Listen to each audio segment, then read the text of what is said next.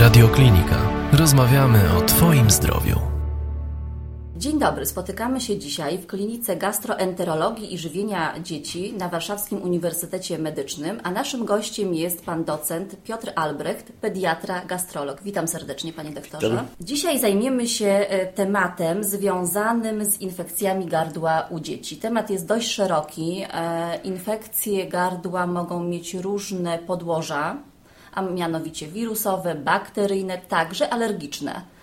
Najczęściej spotykamy się u dzieci z infekcjami na tle wirusowym. Tak, w ogóle e, infekcje wirusowe to jest typowe, e, są one typowe dla wieku wczesnodziecięcego, czyli e, żłobkowego, przedszkolnego, wczesnoszkolnego. Potem e, na szczęście z upływem lat nabywamy odporności i przestają one być aż takim problemem. Ale jeśli chodzi o infekcje no, górnych dróg oddechowych, w tym gardła, no to możemy powiedzieć, że blisko dziewięćdziesiąt procent z nich jest wywoływane właśnie przez wirusy, których miłośników naszego gardła jest bez liku. No właśnie, co się dzieje, jak taki wirus dostanie się do tej jamy gardłowo-nosowej i jakie objawy wtedy obserwujemy? No, wirus ogólnie rzecz biorąc, tak jak i każdy inny czynnik wywo- wywołujący zakażenie, to tak naprawdę wiedzie do tak zwanego zapalenia. A zapalenie no, to jest to, co większość z nas zna e, doskonale, bo to się dzieli na kilka faz. Jest faza wysieńku, czyli wydzielania dużej ilości wydzieliny w nosie, w gardle także.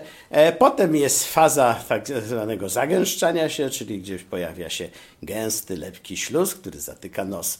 Może dawać również niemiłe odczucia, jeśli chodzi o gardło, a potem następuje efekt zdrowienia, który jest w pewnej fazie taki sam jak na początku. Stąd najpierw z nosa leci, później jest na gęsto, źle leci, później znowu jest na rzadko i po, po wszystkim. Chyba że przy, dojdzie do kolejnej infekcji i tak u dzieci trwa to czasami tygodniami i miesiącami u, u, u tych uczęszczających do żłobka, aż się uodpornią.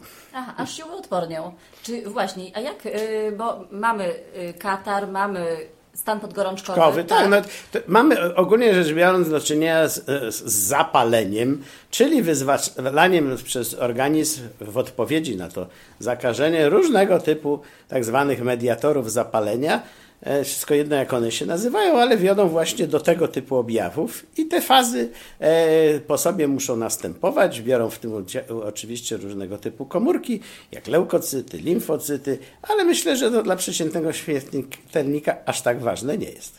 Jasne. I przychodzimy z dzieckiem do lekarza, tak? I właśnie te objawy e, świadczą, że mamy do czynienia z infekcją wirusową. Jakie jeszcze badania lekarz powinien wykonać, żeby stwierdzić, że jest to infekcja wirusowa, a nie bakteryjna?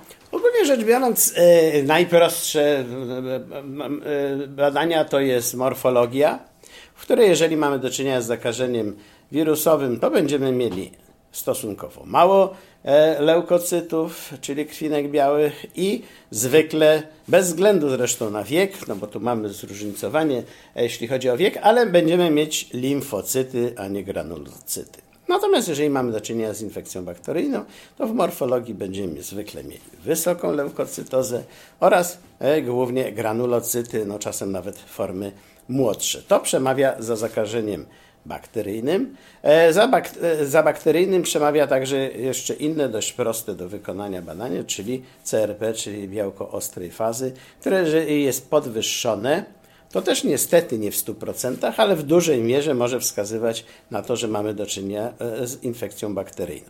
Tak naprawdę, jeśli chodzi o zakażenia gardła istotne, to bakteryjne tak naprawdę występuje tylko jedno, czyli angina paciorkowcowa, czyli zapalenie gardła wywołane przez paciorkowce beta-hemolizujące z grupy A.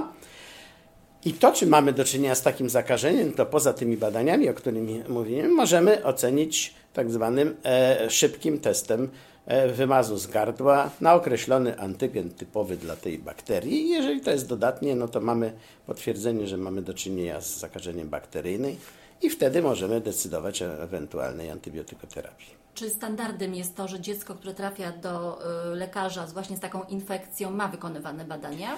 No niestety standardy nasze ze względu na finansowanie służby zdrowia takie nie są. To znaczy C R P i morfologia leżą w gestii lekarza tak zwanego pierwszego kontaktu.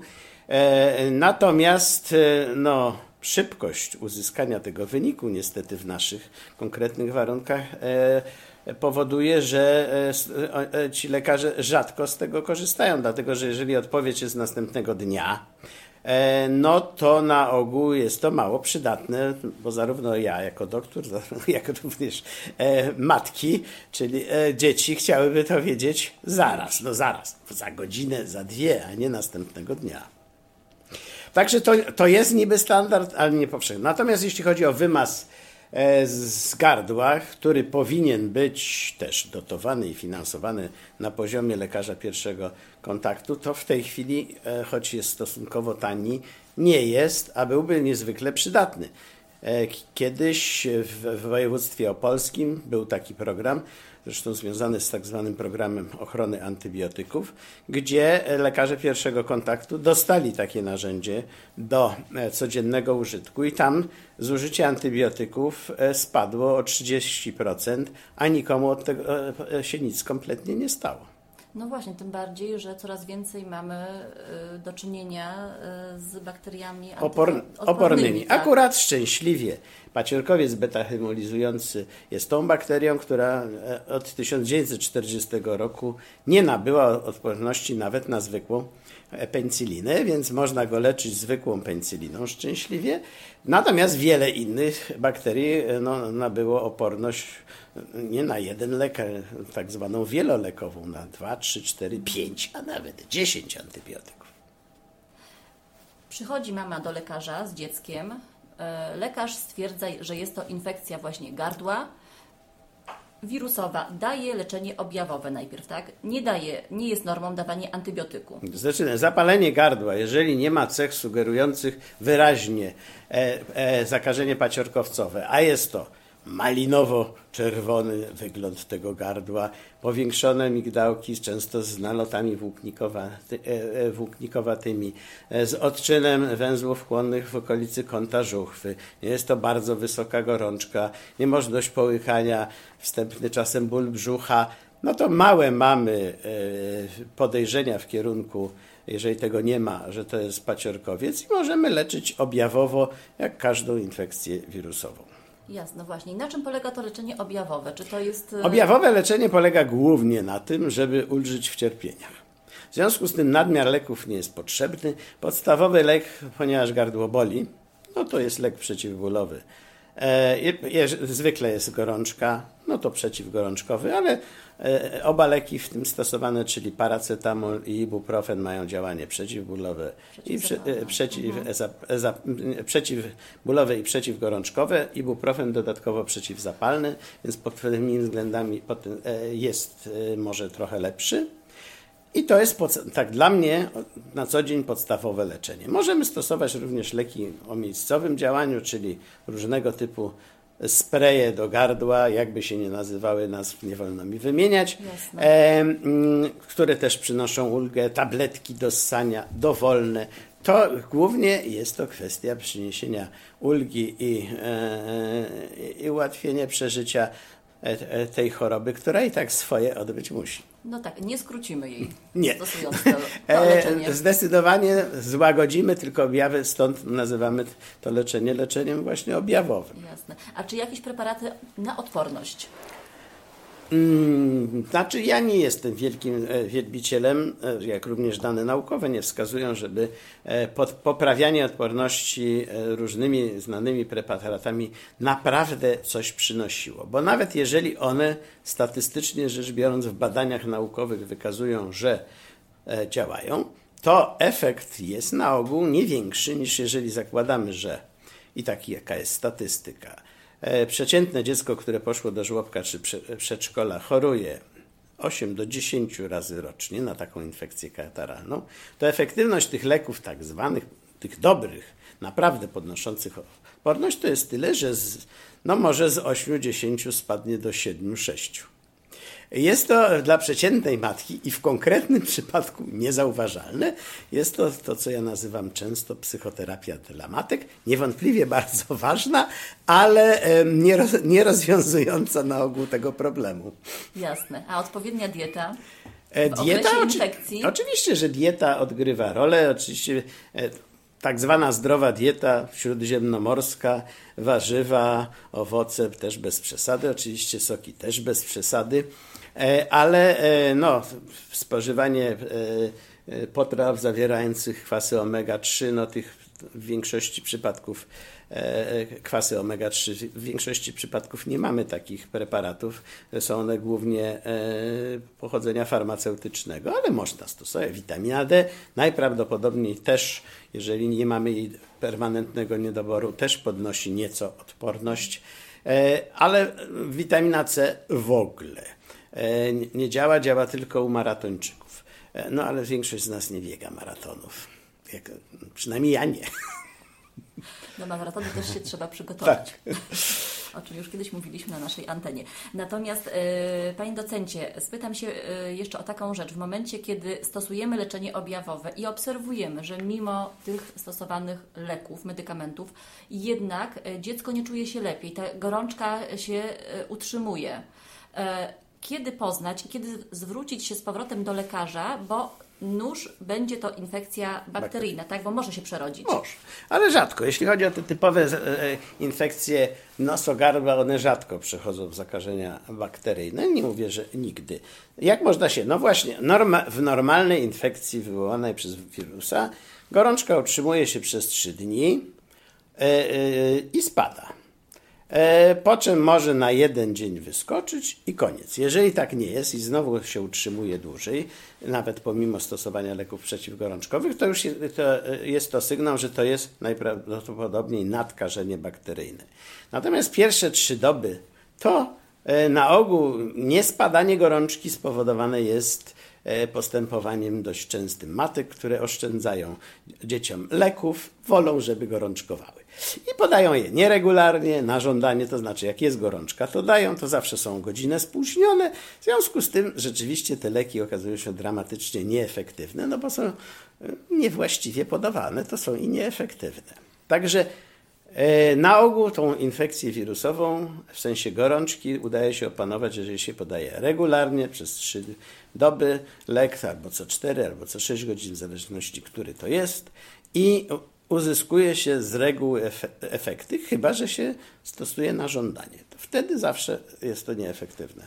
I wtedy się wydłuża, tak? I wtedy, nie, gorączka będzie trwała tyle co ten, ale będzie wprawiać matkę w niepokój, no bo znowu świeca do trzydziestu dziewięciu, dałam lek, nie zadziałał, no tak, bo on zadziała za godzinę, później spadło, no spadło, to matka jest zadowolona, to co robi? To nie daje, czeka, aż będzie znowu. No to jak będzie znowu, to znowu się spóźni o godzinę. No i tak to dziecko biedne ma wysoką, niską, wysoką, niską. To też nie jest dobre. Co też zupełnie nie jest dobre, już nie mówiąc o tym, że niektóre, zwłaszcza mhm. małe dzieci, mogą w takich okolicznościach dostać drgawek gorączkowych, co już wtedy wzbudza niebywałą panikę, może uzasadnioną.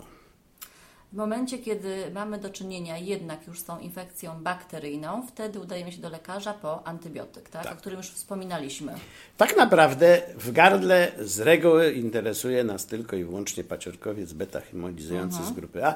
Reszta bakterii to jest niebywała rzadkość e, e, i jeżeli nawet, co jest niezalecane, ale ktoś wykona wymaz z gardła, znajdzie tam hemofilus influenzae, albo znajdzie Moraxellę catarrhalis, albo pneumokoka, to to nie jest odpowiedzialne za zapalenie gardła, to jest z reguły nosicielstwo.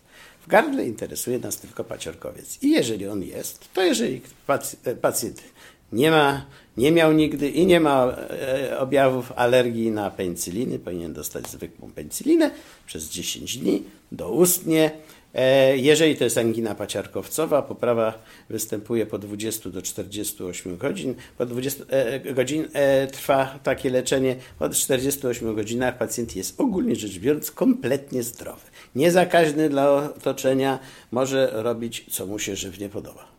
co nie znaczy, że możemy odstawić antybiotyk. A nie, antybiotyk musi być podawany przez dziesięć dni, bo badania wykazały, że każde skrócenie o jeden dzień albo podawanie nieregularne wiedzie do tego, że taka angina stosunkowo szybko nawróci. No, czyli uzyskamy tylko przejściową, chwilową poprawę i za chwilę będziemy mieć ten sam kłopot. No i nie wyeliminujemy tej bakterii. No nie wyeliminujemy, dlatego może dojść do nawrotu, tak. Że ona nie zostanie, jak to w, w pewnych reklamach, zabita na śmierć. Jakby nie można było inaczej zabić. No właśnie. No właśnie. Natomiast no właśnie rodzice mają tendencję, tak? Dziecko czuje się dobrze, więc może sobie skrócimy. No tak, no dobrze się właśnie to jest niebezpieczeństwo akurat w anginie paciorkowcowej, w paciorkowcach, że poprawa następuje po dwudziestu czterech do czterdziestu ośmiu godzin. No to po co dawać dłużej? Dziecko zdrowe, niezakaźne, to po co? No niestety, jak będziemy tak skracać, no to będziemy się częściej spotykać z doktorem. A jak zapomniemy antybiotyku? Yy... To tak jakby się nic nie stało. Jeżeli jedną dawkę przepuściliśmy, to dajemy następną, wiele sobie nie zmieniając. Jak dziecko zwymiotu je wypluje no, w krótkim czasie, to dajemy taką dawkę za chwilę ponownie. Taką samą? Taką samą. To czy to, bo jeśli chodzi o penicylinę, zakres dawki yy, między tą działającą a niebezpieczną to jest w ogóle miliony. To Aha. w ogóle możemy się tym zupełnie nie przejmować. A co z osłonowymi lekami? Są wskazane, probiotyki zawsze są przy antybiotykoterapii wskazane, może przy samej penicylinie nie aż tak bardzo, ale z zasady powinniśmy je stosować, chroniąc nasz przewód pokarmowy przed dewastującym działaniem w ogóle antybiotyków, bo one rzeczywiście, niektóre na wiele miesięcy kompletnie zaburzają mikroflorę jelitową. No i wtedy, wtedy jest też łatwiej o kolejne, tak, kolejną infekcję. Albo tak? kolejną infekcję, albo kolejne inne dolegliwości z kolei związane z przewodem pokarmowym.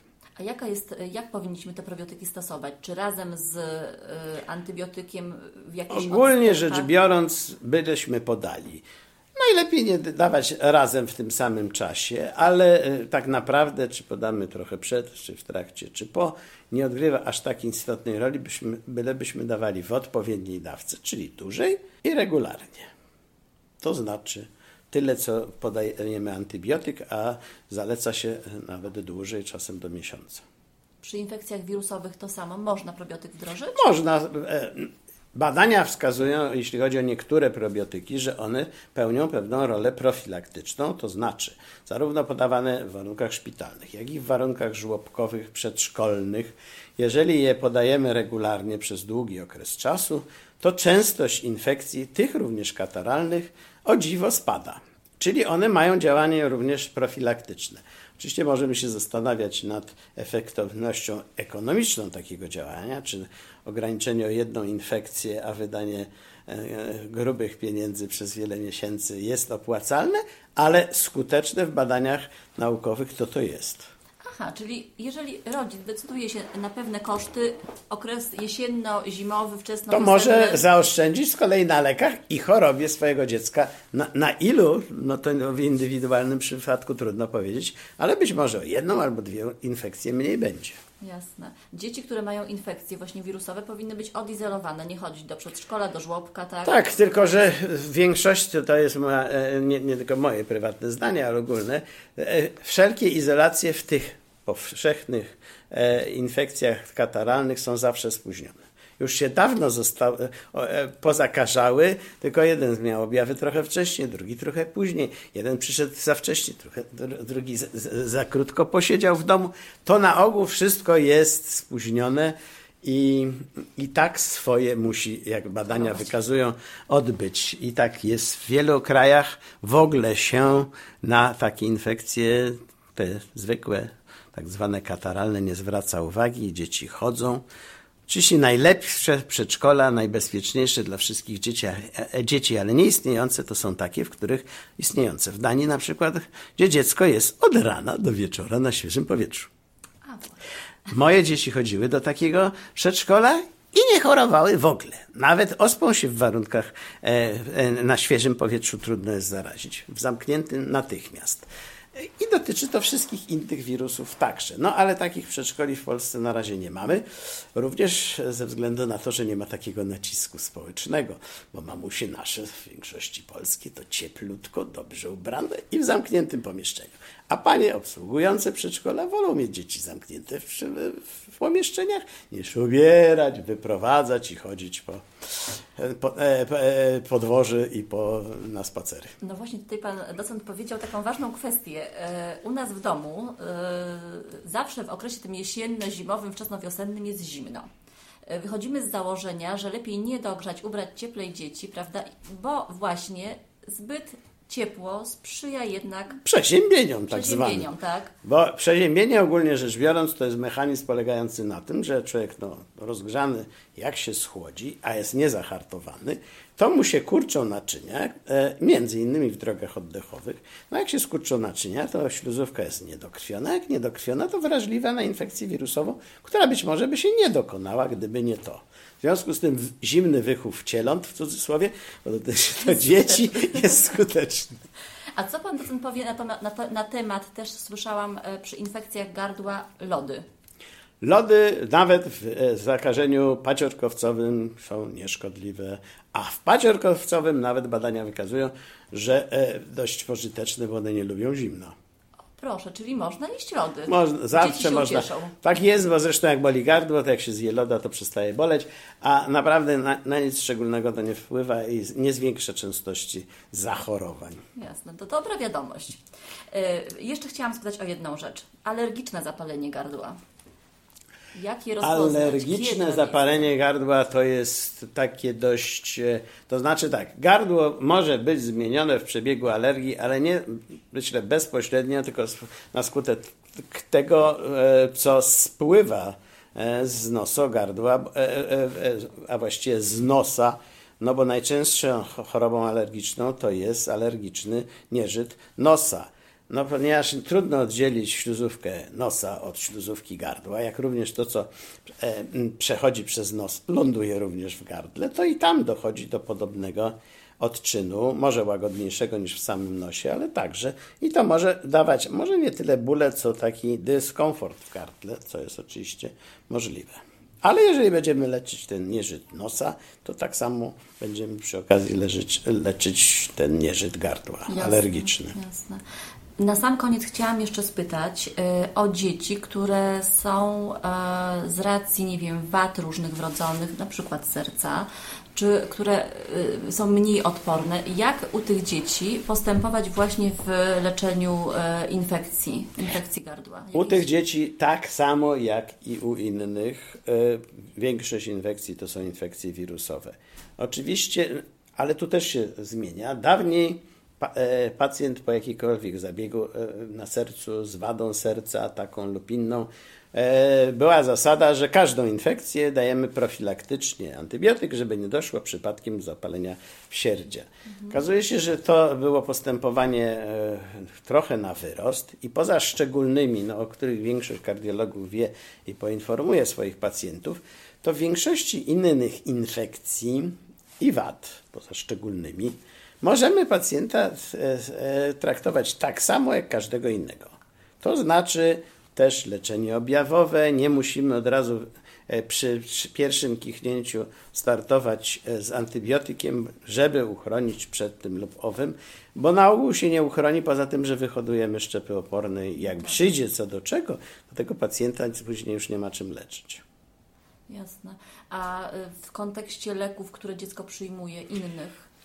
Z reguły te leki, które e, dostają dzieci, e, muszą otrzymywać dzieci z wadami serca, e, nie kolidują z antybiotykami, może z pojedynczymi, czasem z makrolidami, ale w większości przypadków nie ma tu żadnej kolizji czy jakiejś wyraźnej interakcji, co oczywiście zawsze warto sprawdzić. Chyba acesan tylko, prawda? Jeżeli chodzi z przeciwgorączkowymi. Tak, no, z określonymi przeciwgorączkowymi, no. Czyli niesterydowymi lekami przeciwzapalnymi, czyli z ibuprofenem. To tu oczywiście trzeba być ostrożniejszym, bo jak gdyby mamy wtedy działanie dwóch takich samych leków, tak samo źle wpływających na przykład na przewód pokarmowy i tak dalej. To wtedy większe, częściej powinniśmy sięgać po paracetamol, a nie ibuprofen. Po paracetamol właśnie. Tak. Bo on nie ma, to nie jest lek niesterydowy przeciwzapalny, on nie, nie hamuje cykloheksygenazy, co by to tam nie znaczyło. W każdym razie nie wchodzi w takie interakcje, jak mo, może być na przykład no, kwas acetylosalicylnowy plus ibuprofen. Jasne. Panie docencie, serdecznie dziękuję za rozmowę. Bardzo proszę, z przyjemnością. I e, mam nadzieję, że spotkamy się ponownie. Ja też. Dziękuję bardzo. Do dziękuję. usłyszenia. Do usłyszenia. Więcej audycji na stronie radioklinika kropka p l.